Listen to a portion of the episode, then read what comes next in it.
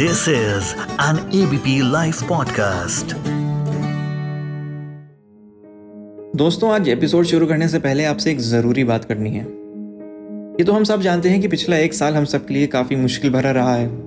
Covid की दूसरी लहर के आने से देश आज एक विशाल संकट का सामना कर रहा है। इसीलिए हम इंडियन पॉडकास्टर्स ने कोविड की दूसरी लहर से पीड़ित लोगों की हेल्प के लिए hashtag pot for change campaign शुरू किया। इस कैंपेन में हम पीड़ितों को राहत पहुँचाने के लिए धनराशि इकट्ठा करेंगे। इसमें हमारा साथ देंगे हमारे एनजीओ पार्टनर गिव इंडिया। आप भी इस कैंपेन का हिस्सा बन सकते हैं। हमारी website T I N Y U R L dot com slash pot for change India पे डोनेट करके। याद रखें, आपका योगदान बहुमूल्य है। तो इसी के साथ बढ़ते हैं हम आज के एपिसोड की तरफ़। दोस्तों, आज शायद मैं आपकी दुखती नस पे हाथ रख दूँ, क्योंकि आज रिवर्स गियर का टॉपिक ही कुछ ऐसा है। सब पहले प्यार की बातें तो करते हैं, लेकिन किसी ने पहले ब्रेकअप की बात करी है क्या? पहली बार जब दिल टूटा था तो उस दिल को कैसे हमने वापस दिल बनाया था? दोस्तों, आप सुन रहे हैं रिवर्स गियर सिर्फ़ और सिर्फ़ एबीपी लाइव पॉडकास्ट पर, और ये आवाज़ आपके कानों तक जो जा रही है, ये है मोहम्मद अरशद की। जुकाम होने की वजह से आवाज़ बदली हुई है कल हमारे शहर कानपुर से लॉकडाउन हटा तो बस धूप में आइसक्रीम और कोल्ड ड्रिंक का सेवन कर लिया। खैर, पता नहीं क्यों लोग कहते हैं कि पहला प्यार किसी को नहीं मिलता। अमा छोड़ो, यहाँ बेचारे लड़कों को पहला, दूसरा, तीसरा, अभी तक एक भी प्यार नसीब नहीं हुआ। ब्रेकअप कह लो या एक तरफा प्यार, दोनों के बाद होने वाले सिलसिलों में कोई फ़र्क नहीं होता है। स्कूल का वो पहला दिन था, जब पापा हाथ थाम कर स्कूल ले गए थे, और स्कूल का आखिरी दिन।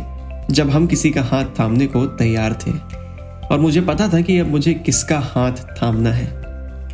पहले प्यार की सड़क अक्सर स्कूल से निकलती है और फिर इस सड़क पे न जाने कितने मोड़, कितनी रेड लाइट्स और कितने ही हादसे होते रहते हैं। स्कूल फेयरवेल वो दिन होता है जब बहुत सारे रिश्तों की शुरुआत होती है और बहुत सारी चीज़ों का अंत भी होता है। स्कूल का आखिरी दिन था। को साड़ी में देखने की बहुत तमन्ना थी। मैं उसके लिए तोहफा लाया था घड़ी इस उम्मीद में कि जब वो वक्त देखेगी तो मुझे याद करेगी।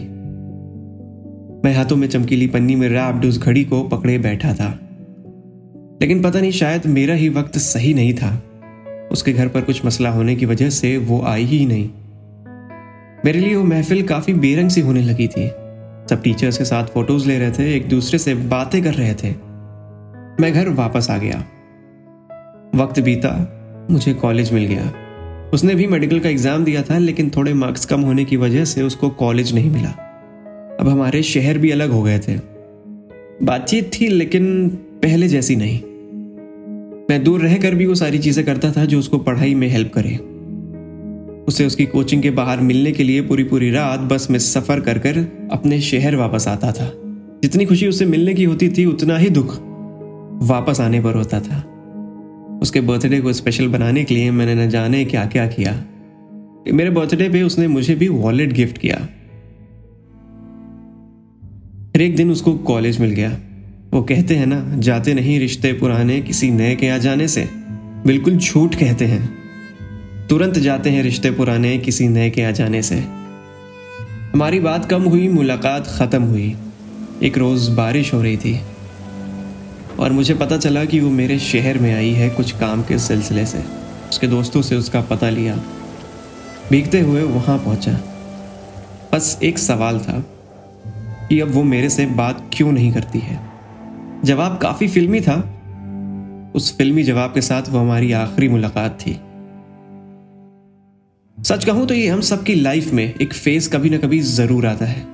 यही वो लो पॉइंट होता है जो हमें बहुत कुछ सिखाता है। मैंने भी सीखा। वक्त काफ़ी बीत गया। मन करता है बात करने का, लेकिन अब पहले जैसी बात नहीं।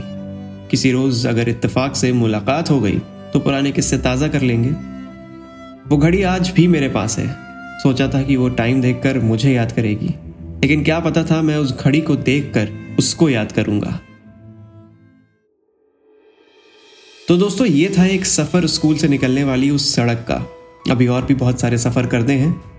उम्मीद करता हूँ आपको ये एपिसोड पसंद आया होगा। शेयर करिए अपने दोस्तों के साथ, अपने अधूरे प्यार के साथ। और इस एपिसोड को प्रोड्यूस किया है हमारे ललित भाई ने। शुक्रिया।